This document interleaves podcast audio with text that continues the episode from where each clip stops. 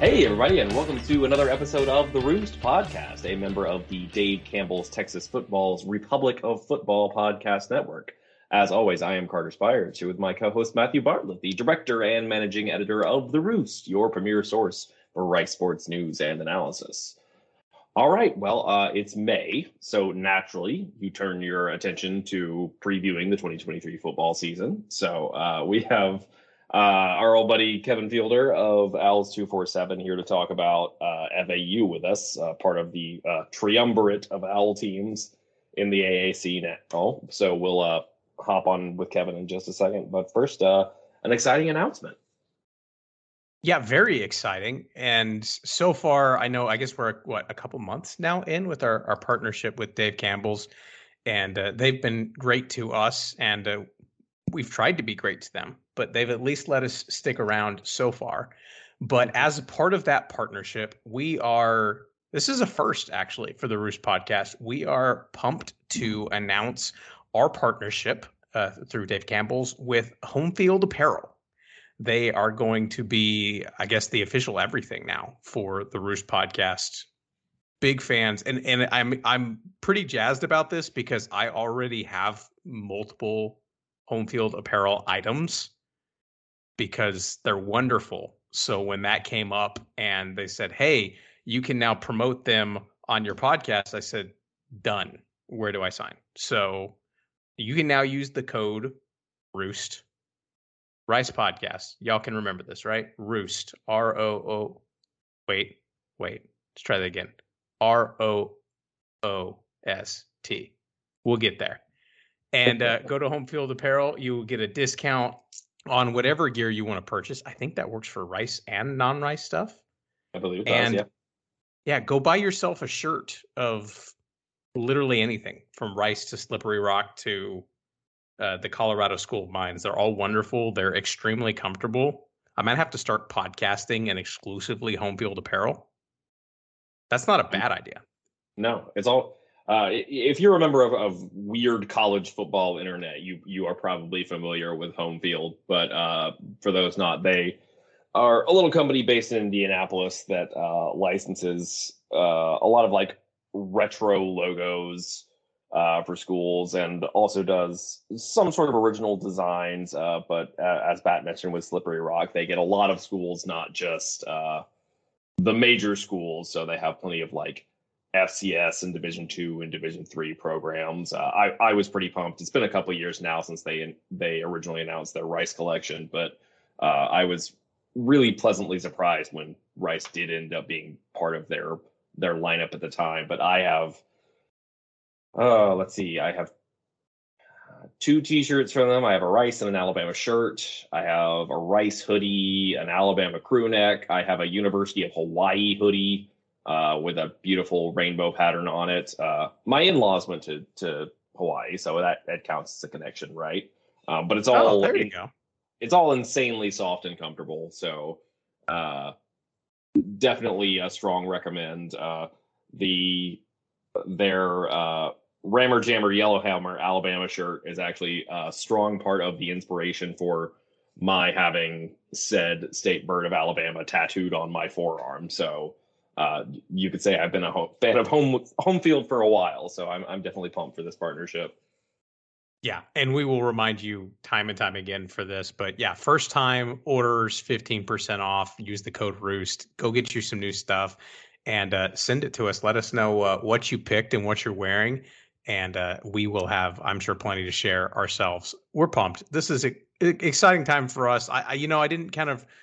Uh, way too heavily into, I didn't want to go find some random, random, random somebody so that we could hawk it on the podcast to get a couple nickels. Uh, we actually love Homefield already. So this, this fitting together uh, is pretty exciting. So we get to talk about uh, cool, comfortable college football clothing.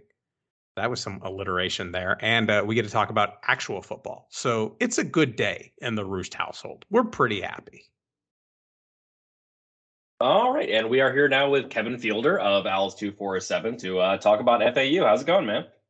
How's it going, guys? How's it going? It's, uh, it's an exciting time for, I think, both teams because, uh, you know, we're now one of the three Owls in the American Athletic Conference. And I'm not saying they have a type, but they have a type. Well, we haven't interfaced like, with any Temple folks yet. Yeah, no. But it's a missed opportunity. It will be a great shame if at some point uh, in the next couple of years, as Kennesaw State makes the transition, that we don't uh, poach them from the Sun Belt, because, you know, if you're going to have three of the, what now, four F B S Owl teams, you might as well go for the fourth. Let's just like, get the fourth. Let's you got to complete the, the set. We can't be territorial at this point. We just have to embrace our our Owl brethren. I, I, I joked that when at, when they announced that F A U and Rice were joining the Athletic, Uh, they should do a a yearly trophy like uh like the service academies do, and instead of like it being something related to the military, it's just a giant owl, and we can make it as poorly made as we want. Like we can really embrace it and make it like really poorly made, or we can like go get some like really well done like professional sculpture of an owl.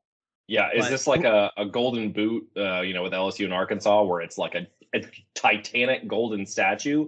Or is it one of those Big Ten trophies that looks like it was like super glued together out of old furniture from your granddad's basement?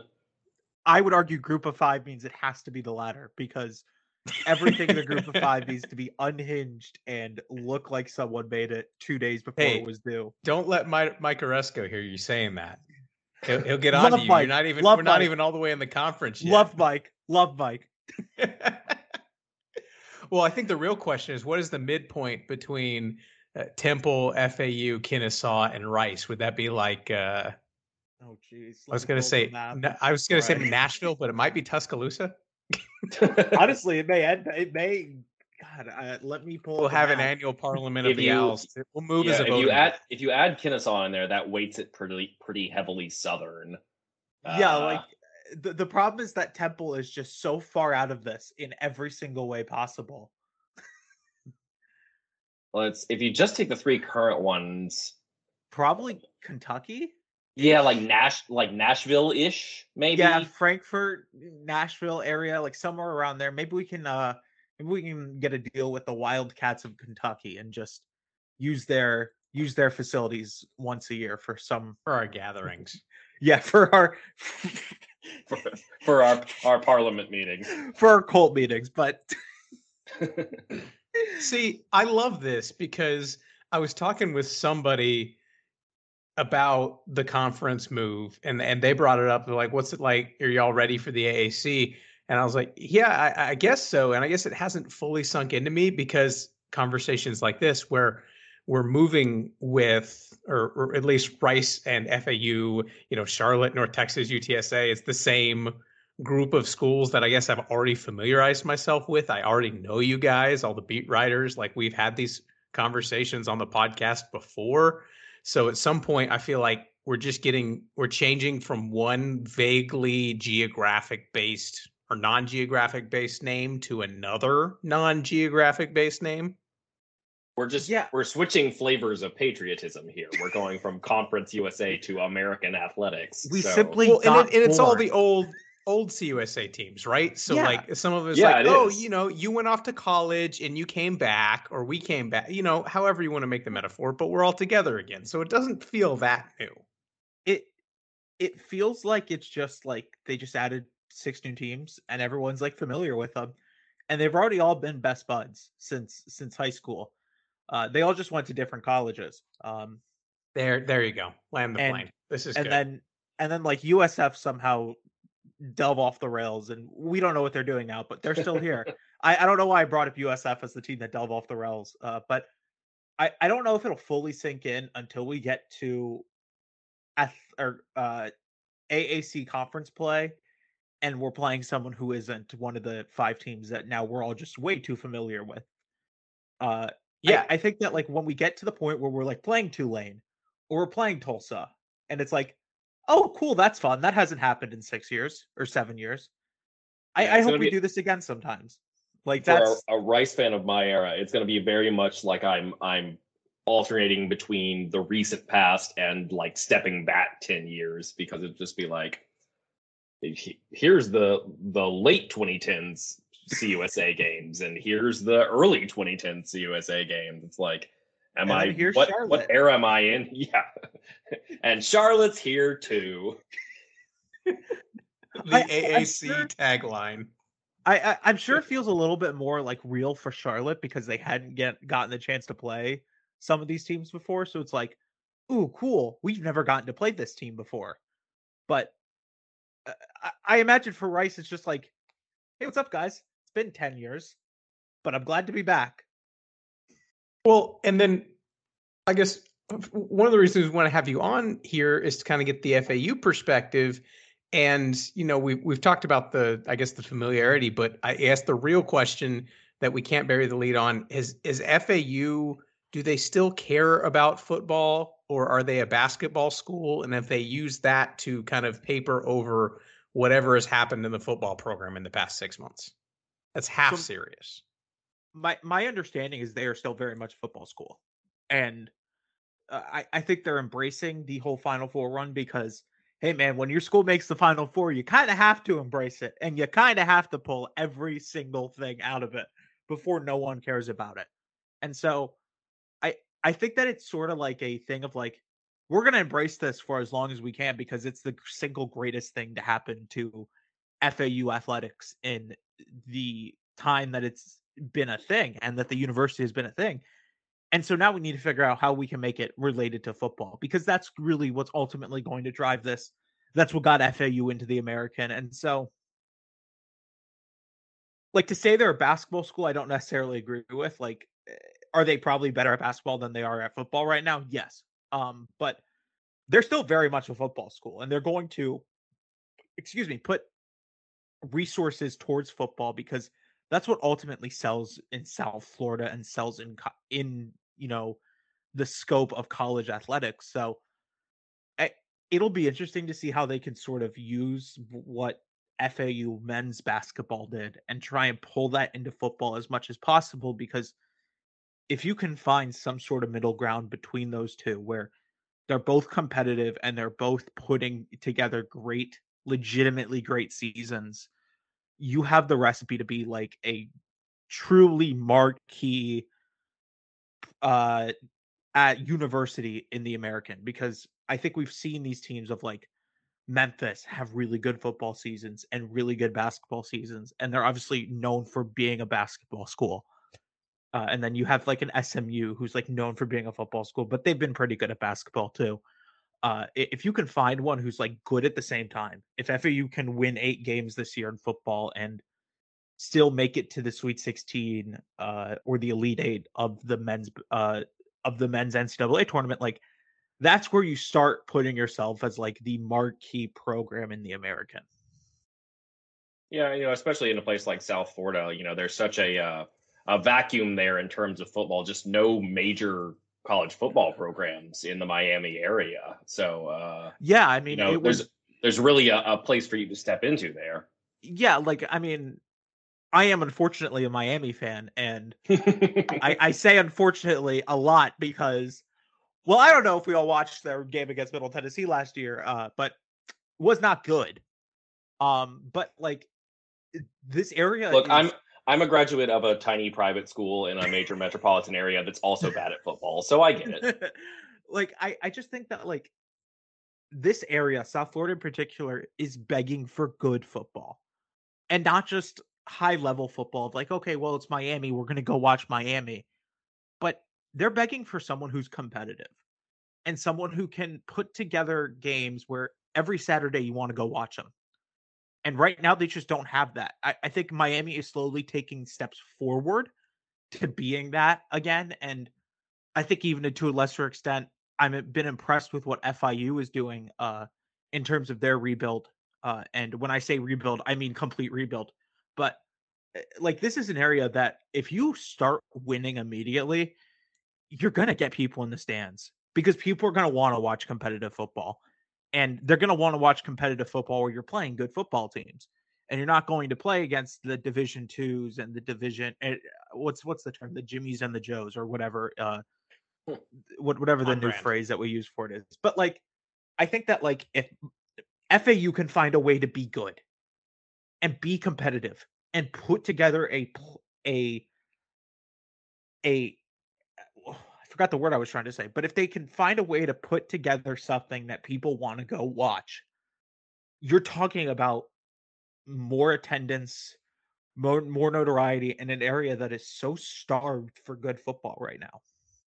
So paint paint the picture for me, because I know we talked about, you know, the the familiarity with a bunch of these schools with these A A C teams, but the reality is, you know, this is a, six new schools coming into a new conference that has some familiarity, but but it's a it's a it's a new entity that's kind of, especially with the departures of Houston, departures of Cincinnati, it, it kind of feels like maybe it's more up for grabs than it might have been, and everyone's like, let's have the good year one.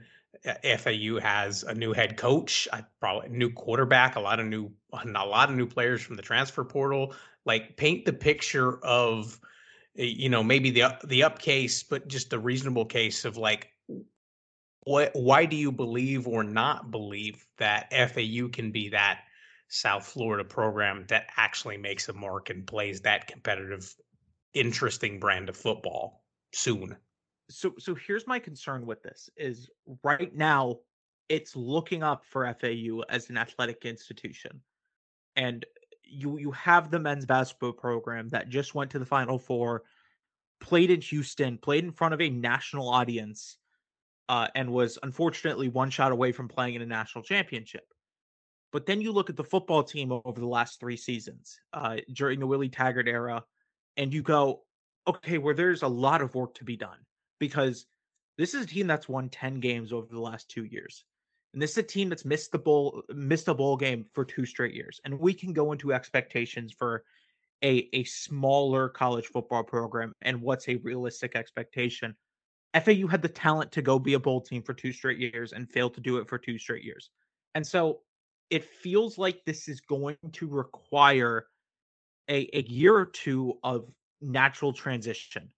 And that's my biggest concern in terms of trying to mark yourself as a marquee program in South Florida, because eventually it is my belief that Miami is going to get their act together. They they have taken too many of the right steps, and this is not a Miami podcast, so I'm not going to go too deep into it, but they've taken the right steps to be a, a marquee football program again. And so F A U needs to start being good early, because you need to mark this transition into the American with sustained immediate success. You can't go five and seven your first year and expect people to want to care about your program.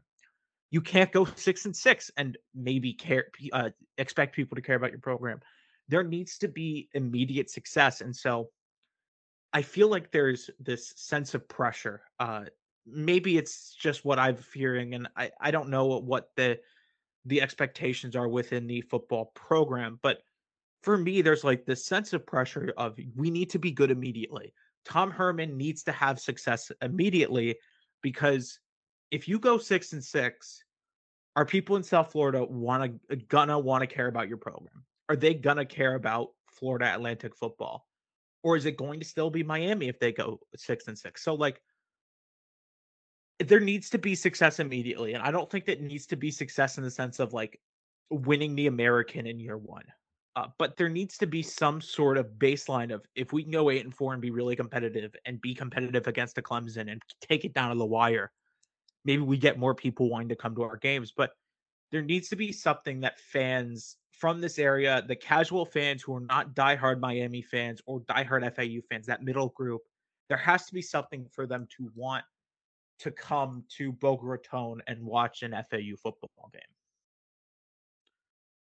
And hiring the former Rice head coach was the best way to do that. We understand. Yes, uh, because, of course, Rice only produces great football coaches. Um, Noted. Anytime you can we get, get that on the record? Can, we'll pull that clip. yeah, yeah. We we can pull this clip at any time a, uh, a Rice coach gets hired. We can just play this clip on repeat for the next six the cradle, years. The cradle we'll of coaches, care. They're always calling it, I hear. Yes. R- coaching hotbed, as as some would put it. But I, I think it's interesting because Tom Herman, and I'm, I'm sure you've discussed this uh, previously, but but kind of your your your Cliff Notes version of F A U makes the decision. I've already, like in two years, I'm going to have forgotten that Willie Taggart was ever a head coach at F A U. Like in my yeah. mind, Lane Kiffin was just there, and then something happened, and then they hired uh, Tom Herman. That's kind of where it's been. But... Three-year nap. We we all took a three-year nap, and then it was Tom Herman. Everybody yeah, was on vacation. Yes, it's Boca Raton. Um, We're always. But anyhow, the decision to to go and get Tom Herman from Special Assistant of Special Projects uh, with the Chicago Bears is that is that that's mostly right. Like how Special what was kind of the reaction to to go grab him? And you know, you kind of talked expectations, but uh, obviously the new coach is always the right man for the job. But like, what's the what's the real sense of, from your perspective of will this work? Should they have gone another direction? What do you think? I think it was the right hire. Uh, looking at what they needed, there were sort of two avenues they could have taken. They could have taken the old head coach, the quote unquote retread, who has experience and knows what it takes to build a program, or they could have gone with the young, fresh mind, the Alex Golesh, uh, you know, to U S F kind of hire. And there was a point where I thought they were going to do the latter. They were going to go find this young and up, young and up and coming coach who can build this up as his own and has some really popular, high flying offense that people like, but I don't think that's the right move for F A U, because if you need sustained success in college football, the best way to do it is find someone who knows what they're doing. And the the quote unquote on the job training is so much easier when you know what you've been doing. And Tom Herman sort of came in late in the process.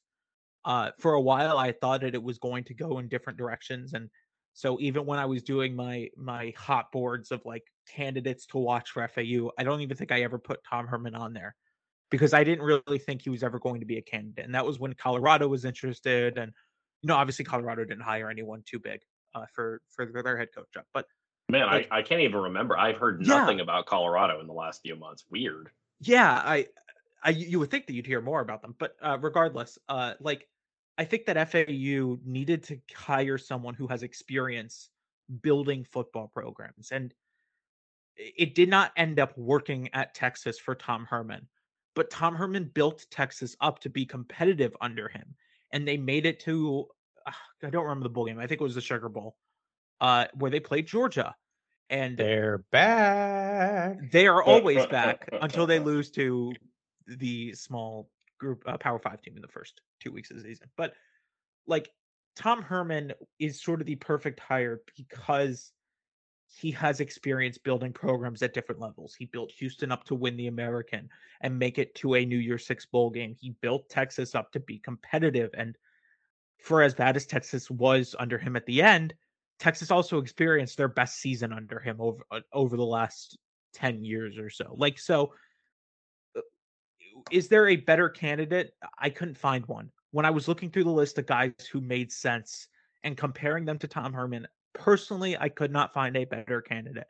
That's not to say there weren't good candidates, but I think that when you look at what Tom Herman has done so far, uh, and it's obviously a very loose sort of analysis because it's only been one camp, which is spring camp, and basically just attacking the transfer portal and building a coaching staff. But I think he's done so well in both of those aspects of building something up that people are going to respect, that like there's at least a baseline to go, this is going to work out. It may just take a year of transition between what they had last year and what they want to be, which is competing for the American. And, and with that, I think you mentioned the transfer portal. You know, we've been, it's, been interesting to watch that kind of development post spring, but I think among kind of the the bigger news items among A A C member schools in the transfer portal was the commitment of Casey Thompson, former Texas quarterback slash Nebraska quarterback slash is he as old as J T Daniels quarterback? He's pretty old. He's, he's to pretty F A U. Pretty damn old. Uh, Is is he the quarterback at, at F A U in twenty twenty-three? Kind of what's the state of that position? Because I know it's kind of been Nkosi Perry was a, a thing kind of for a while, but not much stability there for a good bit. Yeah, I think that it is one of the bigger transfers in F A U history. And uh, I don't know if it's bigger than what Nkosi Perry was heading in, because Nkosi Perry was very similar in the sense that he was a starter for a Power Five program and he had seen success. But I think that when you look at what Casey Thompson has done now at two stops with Texas under, I want to say it was under Sarkisian. I think it was the first year under Sarkisian, uh, maybe the last year under Herman. I don't remember. Those those years get mixed up at Texas. But what you, you look at what he did with at Texas, and then moving that to Nebraska with so much uncertainty around Nebraska and an era of Nebraska football defined by just bad play on the field. And he seemed like the only consistent piece to that offense at a time. And he seemed like the only part of it where you were like, okay, we have something here. Him and like a wide receiver or two. It's felt like we're the only pieces that were like, okay, we've got something here. And so I think that when you bring that over to F A U and, uh, you know, during spring camp, they had three quarterbacks throwing the football and one of them was a walk-on. Uh, that room needed talent. That room needed immediate talent. And so I would be utterly shocked if Casey Thompson is not the starting quarterback for Florida Atlantic for week one. I would be dumbfounded if he loses that job, because I think that he brings you the biggest ceiling and floor combination for one year. And you need that sometimes. I think that if you're going to be a transition team, and we're going to talk about a transition, let's get a quarterback who knows what he's doing. Let's get a quarterback who's played who's played high-level college football before. And so it feels like Casey Thompson's going to be the starter. And obviously, I think they're going to go through a, a competition of sorts through fall camp, and they're going to give other guys an opportunity to win the job. But I, I would be shocked if Casey Thompson's not the starting quarterback for week one. These are the, the finger quotes, air quotes, podcasting, the visual medium, competition. Yes, I. Uh, it'll basically be like, a, hey guys, we're having a competition. Then two weeks later, it'll be like, hey guys, we had the competition. We all know who won. All right, let's keep going. Like, I, I, I don't see there being much of an actual competition when spring camp starts. But I mean, look, I think we've been shocked before by what football programs have done and who ends up winning jobs that they weren't supposed to win. So, I mean, anything can happen. I, I think it'll be Casey Thompson starting though for week one. And then I was kind of looking through the roster of who was still there. From my layman's eye, it kind of looks like there's actually maybe more pieces, uh, at least sticking with the offensive side of the ball, that are still there, that are good players coming back. So uh, is it, would it be overly optimistic to say that this is a, man, if we just had good quarterback play, you know, high, the what, t- high tide raises all boats? Is that my nautical analogy? Is that kind of the missing piece, or do you kind of see a couple other areas of improvement that F A U has to get on on offense this year to really take that next step? I think they needed a quarterback first, and uh, you know, a good quarterback raises bad play all the time. Uh, and if you have a legitimately good quarterback who can raise bad play, some of the issues on offense, and I think there are still issues with this offense the way it's currently constructed. Uh, looking at it personally. Uh, you know, I, I think the biggest one is the wide receiver room, because you lose Jamal Adrien through the transfer portal and he ends up going to Purdue. And so you're left with LaJonte Webster, Jaquan Burton, and then you need one more guy. Uh, and I will say that F A U is highly confident in a few guys in that room, and they like some guys who are currently on that roster, which is why I think that they haven't gone heavily after transfer portal wide receivers. They did go out and get uh, Devin Price from Texas A and M, but you know, it's it's a guy who didn't play much for Texas A and M uh, over two seasons or whatever it was for him. But like, uh, you, when you look at that roster, the way it's currently constructed on offense, I like the running back room a lot. And I think it's going to be up there for the best running back rooms in the country uh, with how deep it is, with how deep they can go. They can go three, four deep at any point. You feel really good about that room. You feel probably okay about the offensive line. I think it still needs to sort of figure itself out, but you have talent there. Uh, and so it's just a matter of giving it time to find the left tackle and find the center of the future, because you lose both those positions from last year's team. I feel like the wide receiver room was sort of an incomplete evaluation for me. You have two good guys, and then you sort of have question marks after that. And then the tight end room is, I just wrote about it, is a room that was defined by inconsistency and defined by upside. And so it's just going to take someone being able to separate themselves in that room. But the biggest issue was looking at that roster was, man, they didn't have a quarterback. You lose Nkosi Perry, you bring in Daniel Richardson, who is good, but it still felt like if you wanted to be a competitive team in the American, you need to find a quarterback who's going to be able to elevate you. And I'm not sure if Casey Thompson is going to be end up being the best quarterback in the American, because the American has quite a few good quarterbacks, but you needed someone who was at least going to be put in the conversation. And I feel like Casey Thompson puts you in the conversation for having the best quarterback in the American, even if it doesn't end up being true with some of the other guys that are in this conference right now. Yeah, there's the guy in San Antonio named Frank Harris. I heard he might be pretty good. I don't know, man. I, I don't I don't think he's that good. I, I don't think he's I, I'm going to say that he's going to run all over F A U next year, and this is going to be clipped for the entire year by U T S A fans. But no, like, yeah, I mean, you have him. You have Michael Pratt, who just ended up winning against that guy, Caleb Williams, who may or may not be good at football. Um, so, like, it's a very good quarterback group in the Americans, but you need to find a way to put yourself at least in the conversation. I think Casey Thompson does that. Yeah, I think it's really interesting because I remember going back last year, year before, and kind of looking through the C U S A quarterback lists, and man, it got it got bleak really quick. You yeah, basically had whoever was throwing for five million yards at Western Kentucky, and Frank, uh, Frank Harris, and I don't know. Yeah, yeah, it's something else after that. Well, even like two years ago, like Frank Harris was not Frank Harris. He was this guy who had been hurt for three years, and I don't know. He might be good. We'll find out. Yeah, uh, I mean, like, it's sort of this completely different, I don't know if dichotomy is the right word, but I don't know. I, I, I'm in this, like, mood of trying to use S A T words in every conversation that I use, but, like... this is a Rice podcast, so we are grading you. It's a safe space. Some of us didn't go to you, Rice. You will be evaluated.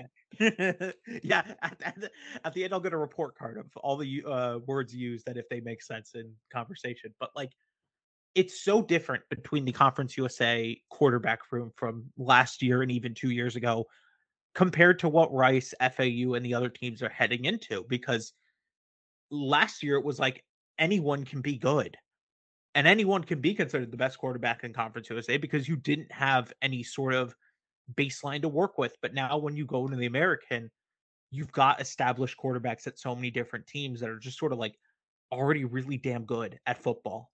And it feels like quarterback is going to be the deciding factor for most of these teams. Like, if F A U is good, it's probably going to be because Casey Thompson is good. If Rice is good, it's probably going to be, be because whoever is playing quarterback for them is good. And so, like, it's this long list of teams that, in the American, looking at it from the wider perspective of, like, they have question marks on their rosters. And outside of, like, No, honestly, everyone's got a question mark on their roster right now. I was about to say outside of Tulane, but they lost half their team. But yeah, like, everyone's got question marks on their roster. And I think it's just going to come down to who's got the best quarterback. Because at some point, your quarterback's going to have to carry you. And in a conference like this, where every team sort of has big question marks. I mean, S M U has big question marks, and they went out and got half of Miami's offense from last year. Uh, but, like, it feels like whoever has the best quarterback by the end of this is going to be the best team in the conference.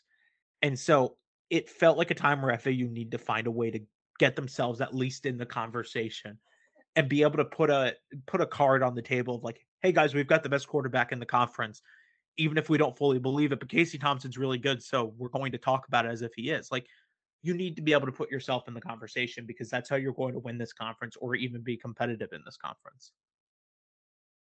Well, and you mentioned question marks. I think this is one, I think this is probably similar for, for where Rice is, but it's on the defensive side of the ball right now that when I kind of look at what F A U was last year and kind of the, the pieces, you know, coming into twenty twenty-three, the, the pass defense for F A U, uh, I guess it's probably, they had some moments. Uh, they definitely forced uh, a good amount of interceptions, which which is good, but those aren't always sticky. But in, in general, I think that was probably one of the weaker spots of this team last year, just as a, as a unit. And you mentioned, man, that was against a conference that had, by and large, bad quarterback play.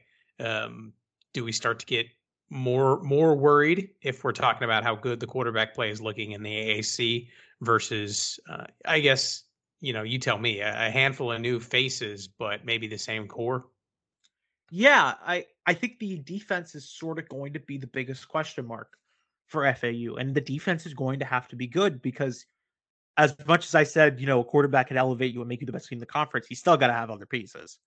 You're not going to win every game fifty-five to fifty-three or whatever. So I don't know. Ask Tyson Helton. Uh, Tyson Helton will try under every might in his body to win every game sixty to sixty-five. And the only person stopping him is himself. But like outside of Tyson Helton and the just complete utter wackiness of that team, and I love it. Let's be completely clear. I love it. Western Kentucky is one of the funnest teams in America. God, they're so fun. They're they're so fun because it's like you're watching them any minute and it's like, all right, cool, this is going to be a touchdown. And they're like at the ten-yard line, at their own ten-yard line. It's like, cool, ninety-yard touchdown incoming. Can't wait. Uh, but I have big question marks about the defense. And it starts with the linebacker position because this is a room that has a whole bunch of like similar builds in there. And it's undersized linebackers who are athletic and can make plays with Eddie Williams, uh, provided he's healthy. And uh, Jalen West, who came on r- late last season and looked like a, a true college football player and had coaches talking about him being up there by the time he retires, or by the time he not retires, but runs out of eligibility of being one of the better F A U players. Uh, and this was for a true freshman. So like you have impressive players at the linebacker room, but this is still a room that's going to need to figure itself out because last season it got pretty bad at the end of the year of like the linebackers were a concern. The secondary was a concern and it just didn't put itself together. So I think that like you added talent to the room for sure. You added talent onto that defense and a new defensive coordinator with a slightly different scheme could change a lot of how this is discussed. But you know, it doesn't feel fair to sit here on on May fifteenth and go, this is a better defense without having any sort of basis to go off of, because I still don't know about the pass rush. I still don't know about the linebacking room. I still don't know about the secondary fully. Like you have talent, uh, you know, Evan Anderson is one of the better defensive players in group of five or power six or whatever Mike Oresco wants to call it. Now we're getting but, that good A A C propaganda. what, what what was the new thing you wanted to call it? Was it the power? Uh, pa- no, it was just Power Five. Did no, you read the entire open letter? I did. Uh, I don't remember all of it because it was, I, I I skimmed through after the end. I need. I haven't actually read. The I whole I went through and read the entire thing. And look, I love Mike Oresco because he's the only man willing to talk, and he's the only man willing to go, yeah, you know what? I don't like this. I'm going to write a letter about it. Um, but like. You have Evan Anderson, who was really dang good at football and also really big. Uh, you have T J Young, who has been a consistent player for F A U for four years now. You have talent across the board, but if you have three or four guys, you still have seven guys who aren't up to par. And so, like, my biggest question mark is, can you find those other seven guys who are up to par to where we're talking about a defense that's at least competitive? Because if that defense is competitive, this team can win eight games. This team can win nine games and be really competitive in the American. But if it's not, we're sitting here next year around this time going, same problems that happened under Willie Taggart happened under Tom Herman in this first year. And it's going to have to get figured out. So for myself, it's sort of like this big question mark of what they are right now on defense. And that needs to get figured out before we're we're done talking about this team as a a finished product, because right now it's like just a big work in progress across the board. Yeah. And I, you mentioned Evan Anderson and I, and I was kind of looking through F A U's defensive numbers, kind of prepping for this. And I just remember, I think his first game back last year was the Rice game. Um, I think it if was. I'm remembering that, that correctly. Or yeah. North Texas. It was one of those games. It was like really well, early or someone this season. I don't remember. Well, he was a problem. Yeah, like, dude is such a good football player. But then I go look at at the, the pass rush numbers, and F A U eighteen sacks was better than Charlotte and Louisiana Tech. And that's it in, in Conference U S A last season. And just and frankly, you know, and, and frankly, being better than Charlotte on defense last year is not exactly an accomplishment. It was bad last year for, for Charlotte, but I could th- I could throw look, stones, but I watched the Rice, Rice and Charlotte game. So uh, Our, uh, Rice and Charlotte didn't play last year. I don't know what you're talking about. that's, that's actually true. I don't know what you're uh, talking about. That game never happened. It's been expunged from history. I respect it. Just deny, deny, deny. Never happened. Deny, deny, deny. Oh, man. But yeah, and that's the kind of thing where you have a player that is that disruptive, and, and he's probably, as an outsider, I'm going to say he's one of the better interior defensive linemen in, in, uh, in the A A C. Yeah. And should be this year. And man, but like you mentioned, you said seven more guys. You're aware there's eleven on defense, so that's that's a lot of question marks. Well, the, the seven was sort of like a very loose number, because I think it's probably more than seven. Like, I think if we were to sit down and actually figure it out, I think we'd get close to like needing five or four guys to figure this fully out. But that's still concerning. I mean, if you're sitting here with looking at it and going, well, we've got seven guys who we like, what are the other four? I mean, that's not conducive to winning. So it feels like just an incomplete product across the board. And I think that's why during the spring game, Tom Herman called, or after the spring game, Tom Herman called this entire team and this entire process a work in progress, because that's what it is right now. And that gives you a couple weeks in fall camp to get it sorted out and hope for the best. Yeah, um, like, I, I don't know. Like, it's just a big question mark across the board. So in in I know well have I know that fans always have a maybe ambitious expectation for what this should be, and that's especially, I mean, I'm sitting here in Houston, I've seen a lot of not five hundred seasons in a row now, and that gets frustrating when they stack together. Uh, but for F A U, you you talked about the hopes and dreams and what what you you know. people want this team to be. What do you kind of feel like as far as right-sizedness of expectations for twenty twenty-three? You know, is there going to be, uh, I don't t- is tension? Is this going to be, because I feel like Willie Taggart, he came in and it was kind of like, if you don't have this going now, we're done. And by the time he got to year two, there was already chirping. Um, yeah. Is, is there a bit more patience here, or kind of how, how do you kind of feel like the fan base is, is kind of prepared for what may or may not happen in twenty twenty-three? So unfortunately, and I don't want this to be considered a shot at the fan base, because I think every fan base is going to have high expectations for their, every fan, like this is not an F that's not an yeah. F A U statement. That's so, an every fan base statement. So I think the Lane Kiffin years clouded real growth. Because Lane Kiffin came in, he had one sort of off year, and then just won ten games every year. Won the conference twice. Like, there was a big difference between what we expect proper growth to be from year over year to what Lane Kiffin did, because Lane Kiffin was able at that time to do stuff that other teams in Conference U S A were not doing. And he attacked the transfer, well, not really a portal at that point, the, the transfer market, to a completely different extent than other coaches did in Group of Five and Conference U S A. But and that as, that edge doesn't really exist anymore. Yeah, at the same time, there's no way to gain that edge through the transfer portal anymore, because if anyone goes on twenty-four seven Sports or on three or whatever the equivalent is and looks at the transfer portal, guys, there's like six hundred names there. like More than that. Yeah, like at some point, it's not really a, a way to gain a competitive advantage through there, because every team is going through the transfer portal nowadays. And so, like, growth is going to have to take a little bit more time. And so that's why I'm not here going, well, we got Tom Herman. Uh, you need to win the conference this year. You need to win ten games this year. But, like, you can't also go five and seven, six and six. And that's what makes it so interesting and sort of confusing, because, well, if you can't go six and six and it be considered a successful season, you have to go seven and five or eight and four, in my opinion. Like, you have to be showed, you have to be showing growth and showing growth in proper ways. And five and seven is not growth. And I would even argue, looking at last year's schedule, six and six isn't growth. Like, it may be growth on the record books, and you may go, well, we we won one more game than we did last year. Uh, I feel like you need to win eight games.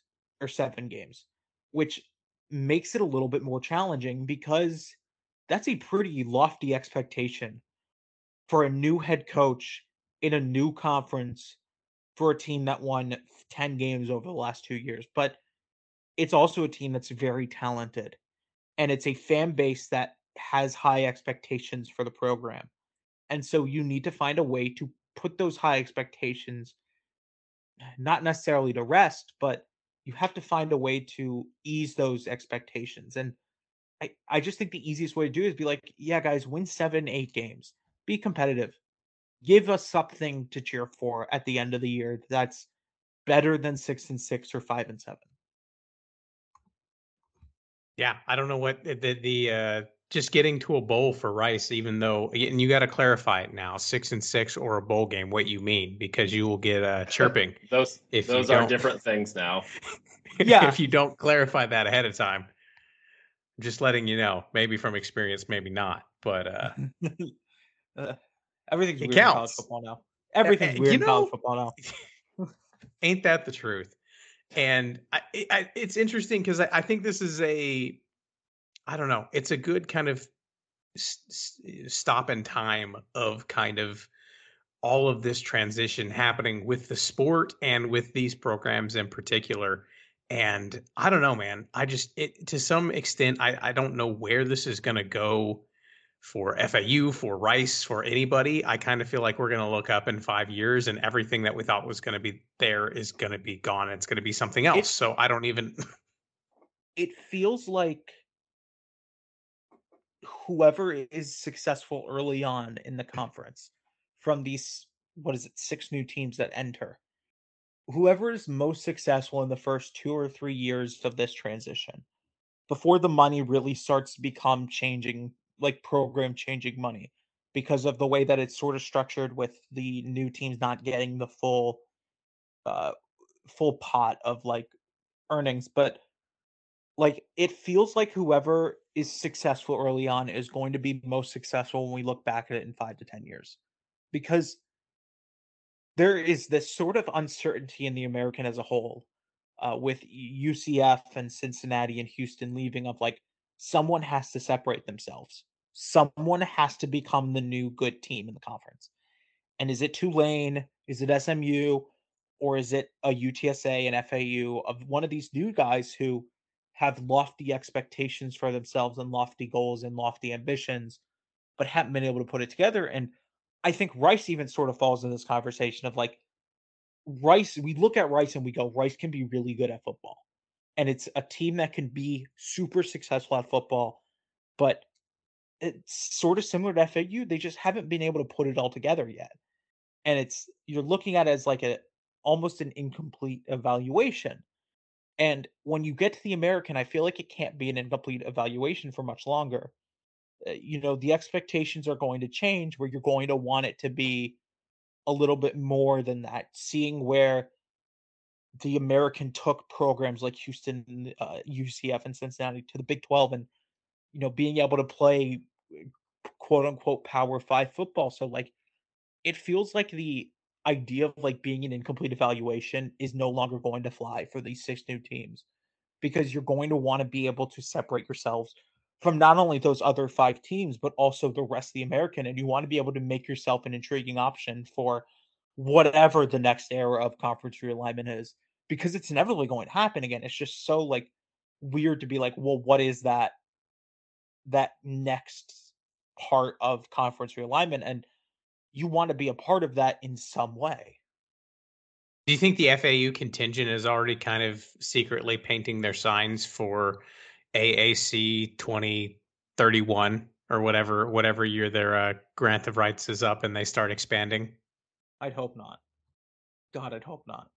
Like, I, I don't want any of these new teams to get ahead of themselves, because uh, let's be honest, guys, none of these teams are like guaranteed to be good over five years in the American.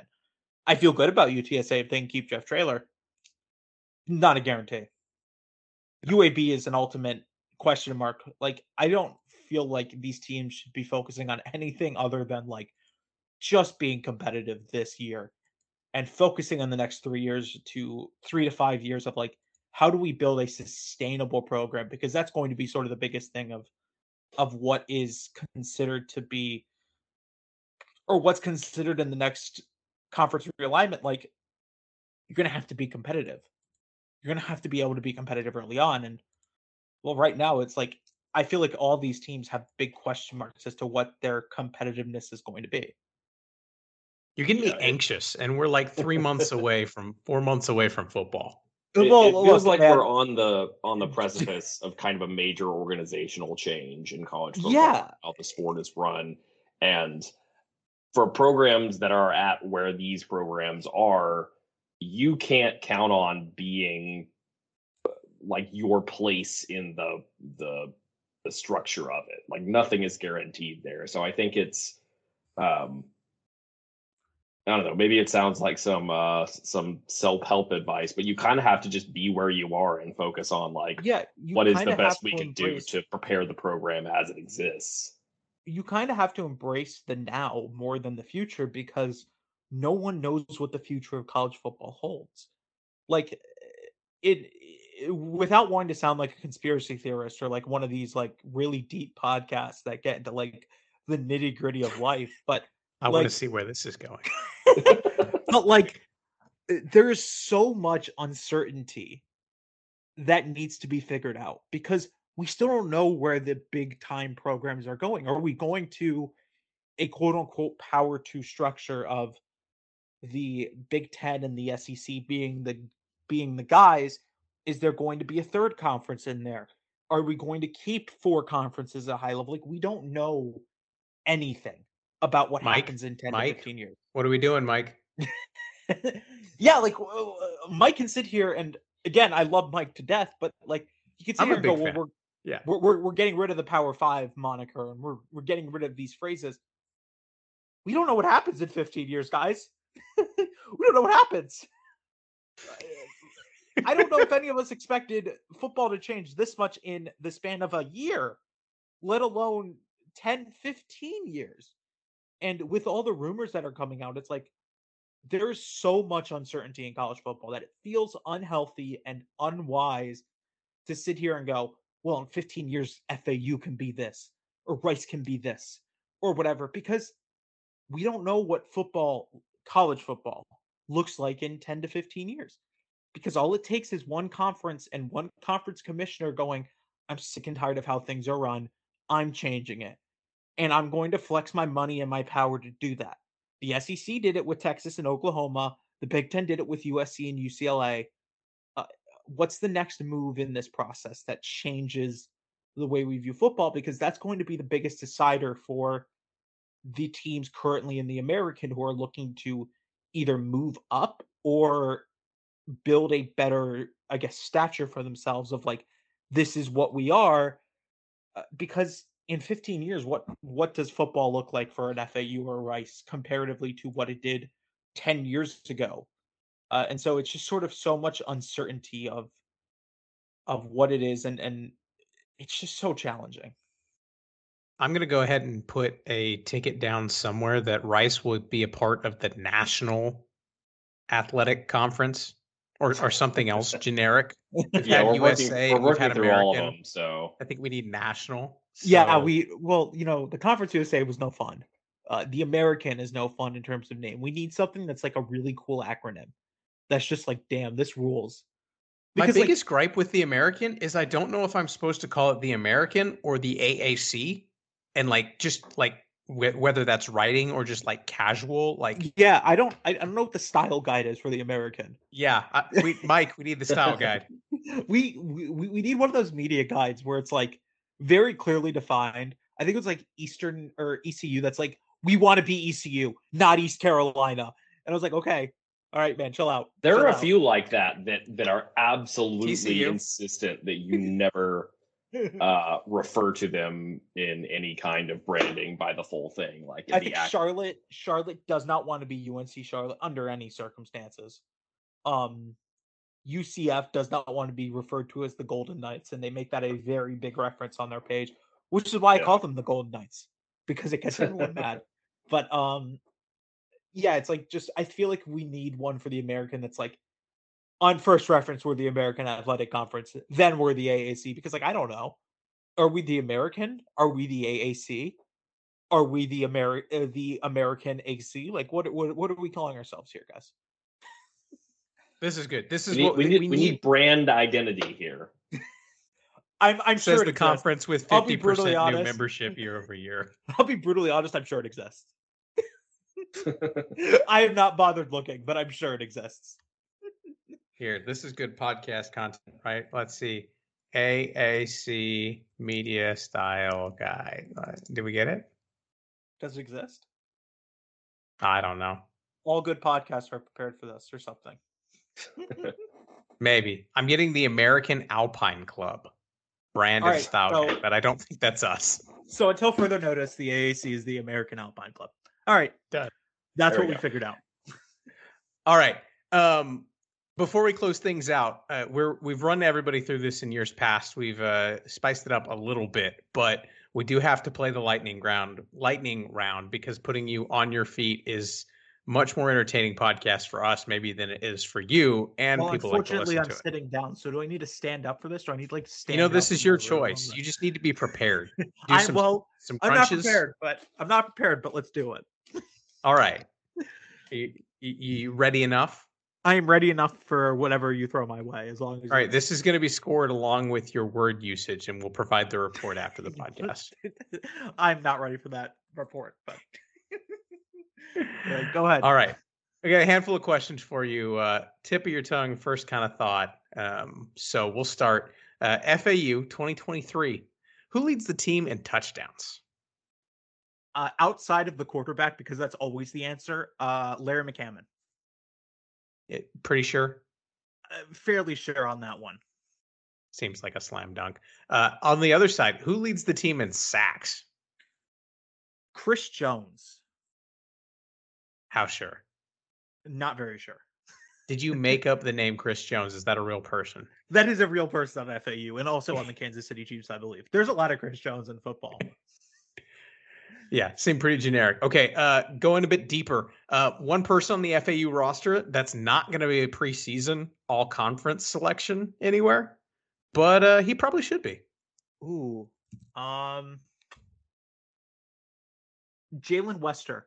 Uh, I don't think he'll get it on the American, but I think he should be because he's that good. All right, then bigger picture American. Uh, A A C player that you just enjoy watching the most or will enjoy watching the most this year? Uh, so I am legally obligated to mention Michael Pratt because he is a South Florida man. And until further notice, I have to mention every South Florida man outside of Michael Pratt, uh, Rashad Wisdom from U T S A, because the fact that he's returning for another year makes it so much fun. He's such a fun player to watch. He's one of those safeties that you have to watch every Saturday. He's still there. He's I mean, I know there. he, but... I, I think he got hurt last year, which is why I chose to return, but good for him. He's still there. Curses. College football. Yeah, the real reality of college football is that like we're still talking about guys for four years now. Yeah. I think Brad members of the class like... of two thousand eight. Are we I sure J T Barrett like... does not have an extra year of eligibility? Because I'm sure we can get him one. I'm pretty sure Brad Rosner is like twenty-eight years old at this point, so... Maybe. I, I, I was informed a, a couple of months ago that there are members of the team that do call him Grandpa. That's awesome.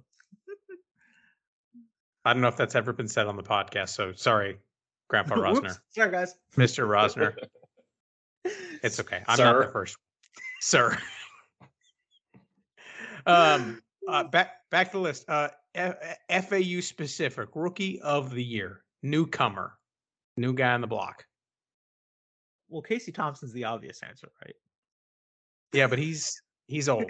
So yeah, me, he's me. also old. So I'm going to go with someone who's not as old. Uh, another transfer, Kobe Lewis. Uh, I think he's going to be really good for F A U this year. Running back.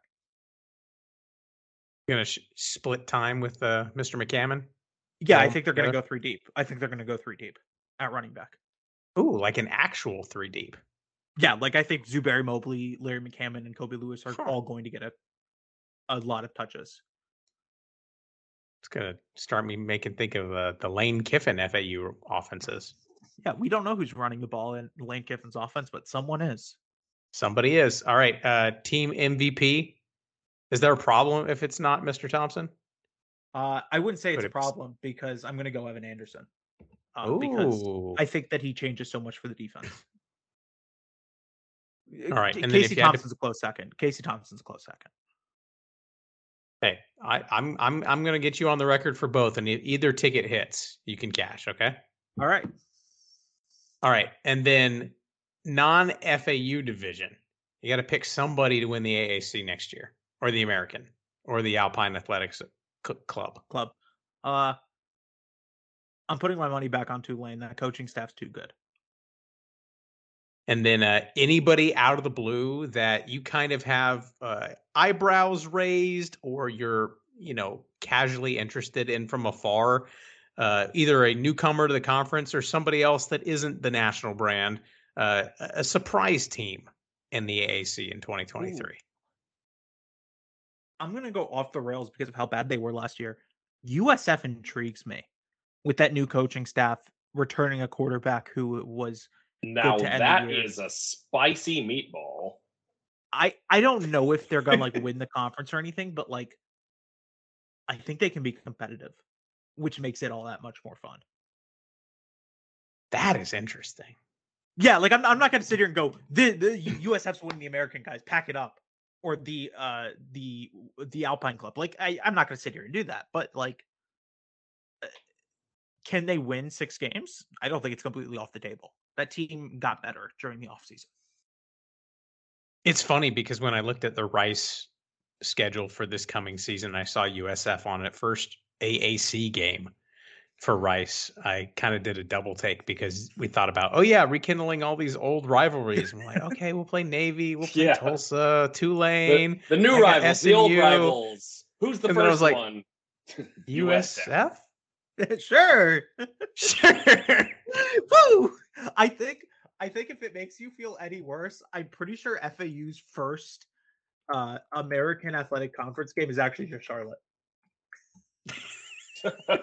I'm looking this up now, but I think oh, it was just Charlotte.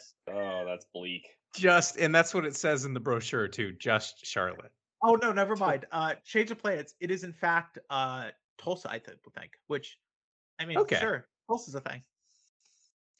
Yeah, so Charlotte's like way down on the board. Oh my! I, I just realized that they go through a stretch of games where they play U T S A, Charlotte, and U A B in back-to-back-to-back weeks. Welcome to the American, where we just play the same team for four straight years. While we're hey, on the Rice subject, Rice uh, closed the season last year, I think, on a run of four or five future A A C teams. Oh God, this is such a weird schedule for F A U. I just want, while we're on the subject, as a, as a side note, uh, if there are any parents of young children listening to this podcast, someday your kids are going to grow up and look into their history. And I want you to be prepared now for how you're going to explain to them that in two thousand seven, U S F was ranked number two in the A P poll. And if you're not prepared for that yet, let me just offer you another explanation. Don't tell them. Just let them find it out naturally. It's a lot better. Oh, you should you, you shouldn't tell them. Like if you tell them, like it's going to be too early. You got to let them find it on their own. Otherwise, yeah, they, they it could they be traumatizing. Be, they need to be if you, deep if into you the let weeds. It happen too quick. Um, they need to be deep into the weeds of like college football Reddit in ten years and go, uh, Daddy, Mommy, who is this U S F who was ranked two in two thousand seven? And then we can just go into a deep conversation about how weird of a year two thousand seven was for college football. But you can't inform them about it. They just need to find out naturally, like everyone else did. I'm sorry. I'm like refreshing my memory because I have no memory of this happening. Oh, yes. It was a oh, thing. Yes, it did. It was a thing. uh, by the way, uh, important research done uh, during the lightning round from the American, uh, which, by the way, a, a tip-off here that we perhaps should have noted is that the official website of the conference is the american dot org. oh, so, yeah. There's a clue right away. But I don't uh, check on, that. On the branding, uh, sorry, let me get the official name of it here. The branding and licensing page. Please note, whenever possible, the conference prefers the use of the American or American and not the abbreviation A A C. Okay, so I need to change how I've been approaching this. There's the official word from Mike himself. Don't look at the roost. Take it back. I don't I don't know what you're talking about. Owls twenty-four seven has never mentioned it as the A A C. I'll I'll yeah, I'll not, edit not this once. I'll edit this out uh, so we can, you know, not get in trouble. Yeah, but how do you handle it when for S E O purposes you need to make your headline a little bit shorter and the American is just too long? Yeah, like I'm just gonna have to call it the A A C. It does say whenever possible, so I I, I don't know. It's maybe never Mike, possible. Maybe, come on, Mike. Maybe Mike is savvy about what if, these things. What if what if what if we have to just call it the American Alpine Club until further notice? I mean, I that's mean, definitely a st- distinctive branding. Uh, I think for a college think, football conference. So I think it would be really funny if a, a small chunk of American writers just decided for the next like month and a half to just call it the Alpine Club and just see if anyone actually catches on to what we're doing. Wait, just for the record, the vision of the American Alpine Club is a, a vision is a united community of competent climbers and healthy landscapes. So it's like it's like hiking and climbing. I did, I don't know if that's was my initial thoughts were were, but. I, there's there's plenty of references for football in that. Just gotta gotta find it out. Hosted in Golden, Colorado. I think that's subtle uh, branding and a reminder that uh, whoever the head coach at, at Colorado right now is going to be in the A A C in a couple years. Colorado is coming to the a- the oh, the American. Sorry, sorry. Yeah, come you on, heard man. That here first. The American. We got we got to get these reps in before the season so we can call it the right thing. Every every morning we need to look in the mirror and go, it's the American. It's the American. It's the American. It's the American. Until we just like, it's just second nature to call it the American. The like WikiHow meme of the guy pointing, like getting up close to the mirror and pointing at his own face. Like, you are the American. We are all the American. I think we're coming up with great commercials for the American. We need to license some of these when they start happening. Yeah. Gotta oh, make sure man. we uh, sell this sweet I P. This is good. I, I can't yeah. think of any any better way than I don't even think we told you, Kevin. This is our first of our get to know the A A C uh, opponents for next year uh, on the podcast. The, and you chose the guy who gets it off the rails immediately. Great job, guys. Yeah, we got to start on brand. Yeah, exactly. We. I, I feel like last year we got into like a really like weird fifteen minute conversation about sandwiches. That sounds, I don't know if it's factually correct. I, I'm legitimately unsure, but it does feel spiritually correct. It feels spiritually yeah. correct. So I'm going to run with it until someone proves me wrong. And I'm not going back to listen to it. So I was talking to a Texan about Publix the other day. So maybe that's what put you on my mind. A weird I, like cr- crossing the streams moment.